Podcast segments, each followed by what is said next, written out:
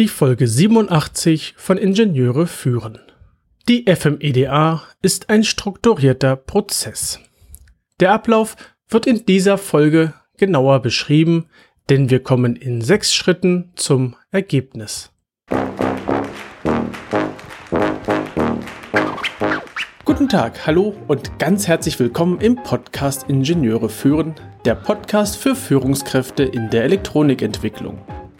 Es geht um Führung von Ingenieuren, Schnittstellen zu anderen Fachabteilungen, Qualitätssicherung im eigenen Bereich und weitere Themen direkt aus der Praxis.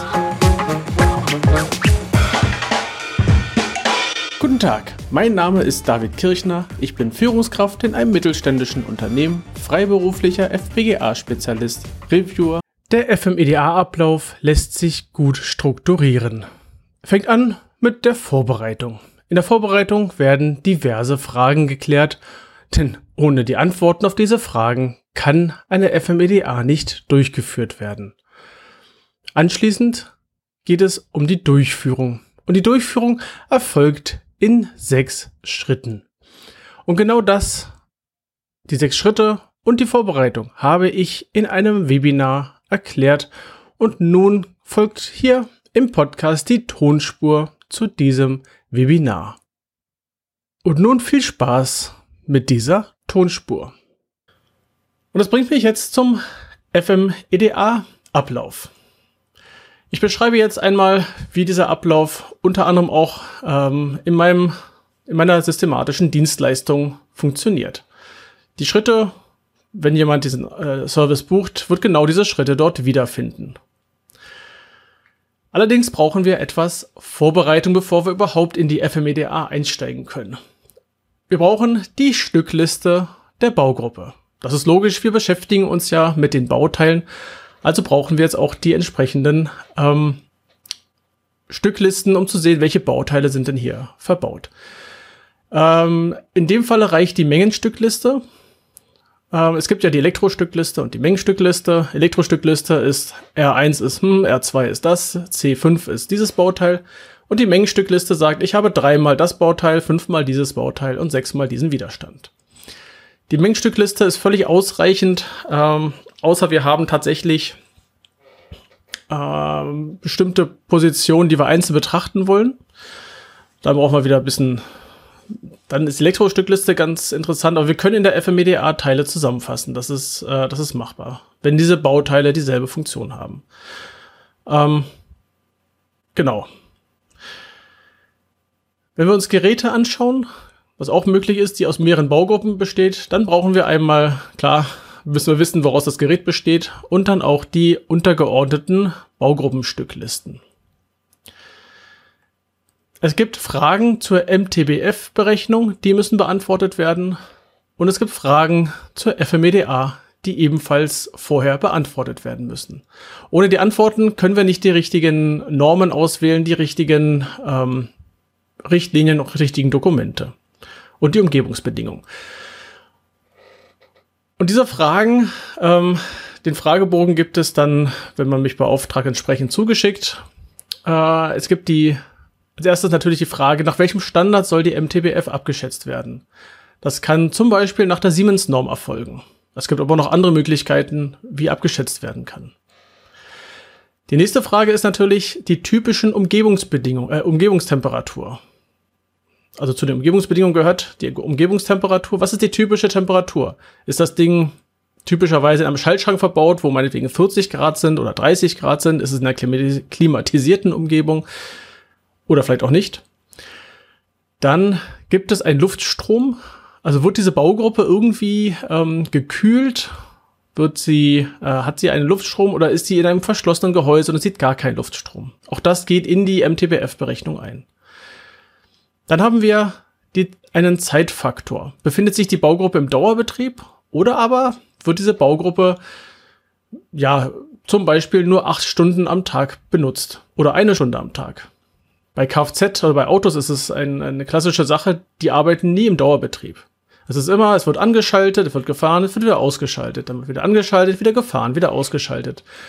Also die Zeit, wann ein Auto tatsächlich in Betrieb ist, im Verhältnis zur Lebenszeit eines Fahrzeugs ist relativ gering.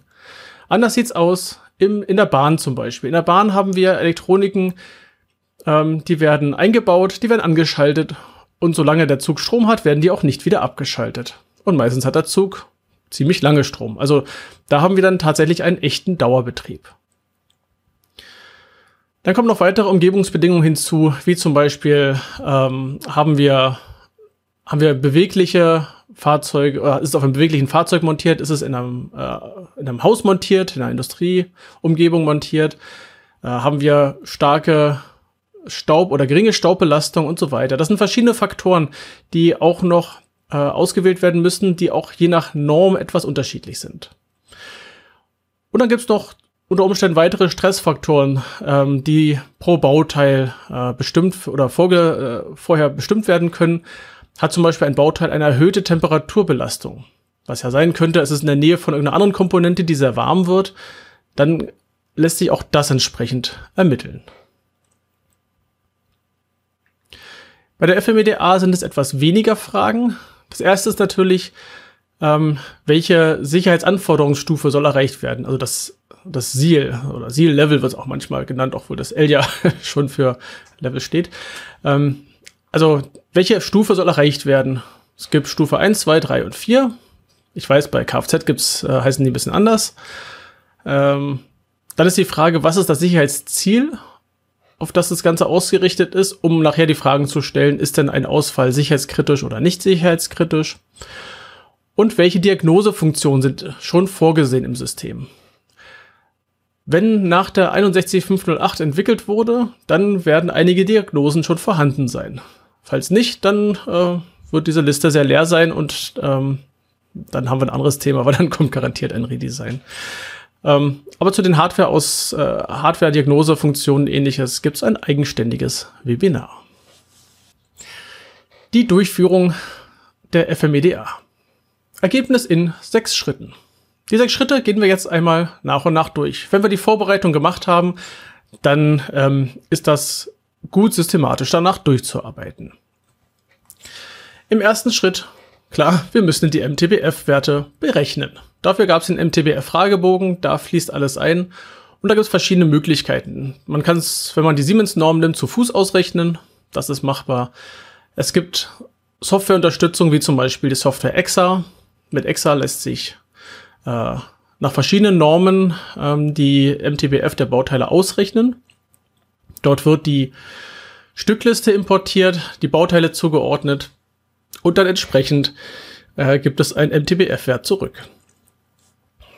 Wenn wir diese Berechnung durchgeführt haben und wir brauchen am Schluss sozusagen diese Fit-Werte, die ich letztes Mal schon erwähnt hatte, die bekommen wir dann bei dieser Berechnung raus und die übertragen wir im Anschluss an die, übertragen wir anschließend in das Template. Dort müssen wir eine Verknüpfung schaffen zwischen den Bauteilen und den MTBF-Werten. Und das geht in Excel relativ elegant über Referenzierung beziehungsweise über, wie nennt sich die Funktion? S-Verweis? Ja, müsste S-Verweis sein. Darüber lässt sich das relativ gut automatisiert nachher alles zuweisen. Die Werte werden jeweils pro Bauteil, beziehungsweise pro Bauteilart entsprechend übertragen. Als nächstes müssen wir für jede einzelne Position, klar, manche wiederholen sich bei Widerständen oder ähnliches, aber je nach Bauteil wird jetzt nun die Art der Ausfälle beschrieben. Ja, wir haben da auch nochmal ein eigenständiges Webinar. Nur zum Beispiel bei Widerständen haben wir die Möglichkeit zu sagen, ein Widerstand kann als Ausfallart haben einen Kurzschluss, einen Leerlauf, eine Drift. Das sind glaube ich nur die 3. Genau, eine Drift. Bei der Drift unterscheidet man gerne, was ich letztes Mal als Beispiel hatte. Der Wert halbiert sich, der Wert verdoppelt sich. Und damit lässt sich relativ gut schon dieser Ausfall beschreiben und entsprechend pro Position bestimmen. Bei komplexeren Bauteilen, wie zum Beispiel einem Halbleiter, da ist es nicht mehr ganz so einfach. So, was kann denn da, driftet da was? Naja, das ist nicht ganz einfach zu sagen. Es gibt natürlich unterschiedliche Fehlermodi. Zum Beispiel, dass irgendwelche Pins gegen Pins gegeneinander kurzgeschlossen sind, dass Pins einen Leerlauf haben, dass Pins gegen Ground oder VCC kurzgeschlossen werden, intern aufgrund von irgendwelchen Fehlern. Wenn man sich den Bauaufbau von so einem Chip überlegt, dann kann es auch sein, dass wir hier dass sich Bonddrähte berühren aufgrund von, was weiß ich, Fertigungsfehler und dann Vibrationen und dann rückeln die sich irgendwie aneinander. Also gibt es verschiedene Möglichkeiten, die passieren können. Stellen wir uns vor, bei einem BGA, da hat ein Ball ringsherum, wie viel sind das? 8 andere Balls, es sei denn, es am Rand. Zu denen könnte er allen einen Kurzschluss machen. Also auch hier ist zu beachten, es gibt Kurzschluss einzelner Pins und unter Umständen muss bei so einem IC dann etwas mehr gearbeitet werden, etwas mehr herausgearbeitet werden. Also Kurzschluss zwischen Pins und dann wird bestimmt, welche könnten denn davon sicher und nicht sicher sein, also gefährliche und ungefährliche Ausfälle. Im nächsten Schritt werden diese sicheren und unsicheren Ausfälle herausgearbeitet, oder gefährlich und nicht gefährliche Ausfälle. Im Englischen ist es die Safe and Danger, also sicher und gefährliche Ausfälle.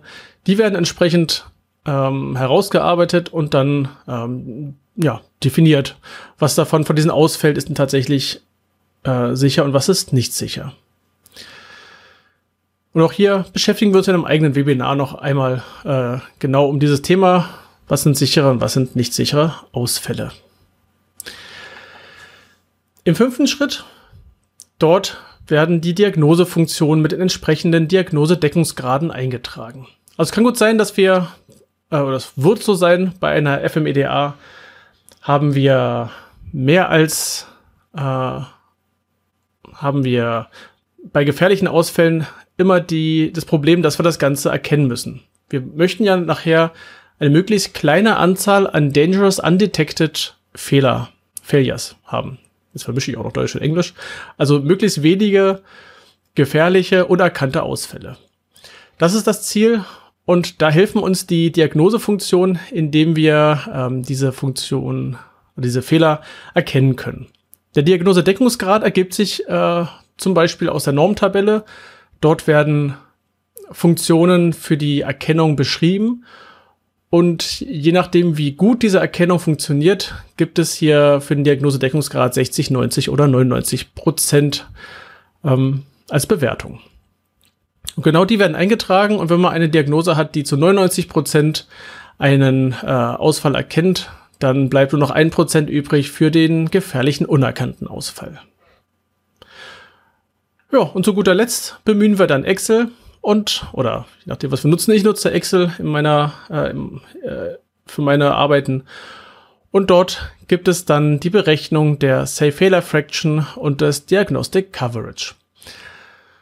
Und an der Stelle lässt sich dann vergleichen, was haben wir denn gefordert für ein Sicherheitsziel, was haben wir für eine Struktur, wie viele Kanäle, welche Komplexität. Und haben wir nun unser Sicherheitswert erreicht, also das Ziellevel, nehmen wir mal 2, da brauchen wir hier jeweils 90%. Haben wir es erreicht oder haben wir es nicht erreicht? Und dann kann man diese Tabelle nutzen, um zu sehen, okay, wo habe ich denn jetzt so hohe Fit-Raten im Bereich der gefährlichen Ausfälle, der gefährlichen unerkannten Ausfälle. Das ist recht übersichtlich dargestellt und eventuell reicht es an irgendeiner Stelle, eine Diagnosemaßnahme einzuführen oder eine Diagnosemaßnahme noch einmal zu verstärken, zu verbessern. Das sind also die 6 Schritte, mit denen systematisch die FMEDA durchgearbeitet wird. Das war die Tonspur zum Webinar FMEDA-Ablauf. Wie wir jetzt gelernt haben, können wir innerhalb von 6 Schritten ein Ergebnis in der FMEDA erhalten. In der nächsten Woche schauen wir uns ein Detailthema an, und zwar die Diagnosefunktionen und die Ausfallarten. Hat dir die Folge gefallen? Dann schreib mir doch eine Mail mit Feedback und gerne auch mit deinen Themenvorschlägen. Und vernetze dich in LinkedIn mit dir, denn dort findest du auch die Gruppe zu diesem Podcast. Und empfehle diese Folge und gerne auch den ganzen Podcast deinen Kollegen und Freunden Und ich freue mich natürlich über eine 5-Sterne-Bewertung auf Apple Podcasts und auf eine Rezension. Den Link zu meinem Newsletter findest du in den Shownotes zusammen mit weiteren Informationen unter ib-dck.de/if087. Gerne kannst du mir einen Kommentar zu dieser Episode schicken. Ich freue mich über jedes Feedback. Die Adresse lautet feedback@ib-dck.de. Das war die heutige Folge des Podcasts Ingenieure führen. Ich danke dir ganz herzlich fürs Zuhören. Nutze das Wissen und die Tipps, um deinen Arbeitsalltag zu vereinfachen und zu verbessern. So sage ich Tschüss und auf Wiederhören bis zum nächsten Mal, dein David Kirchner.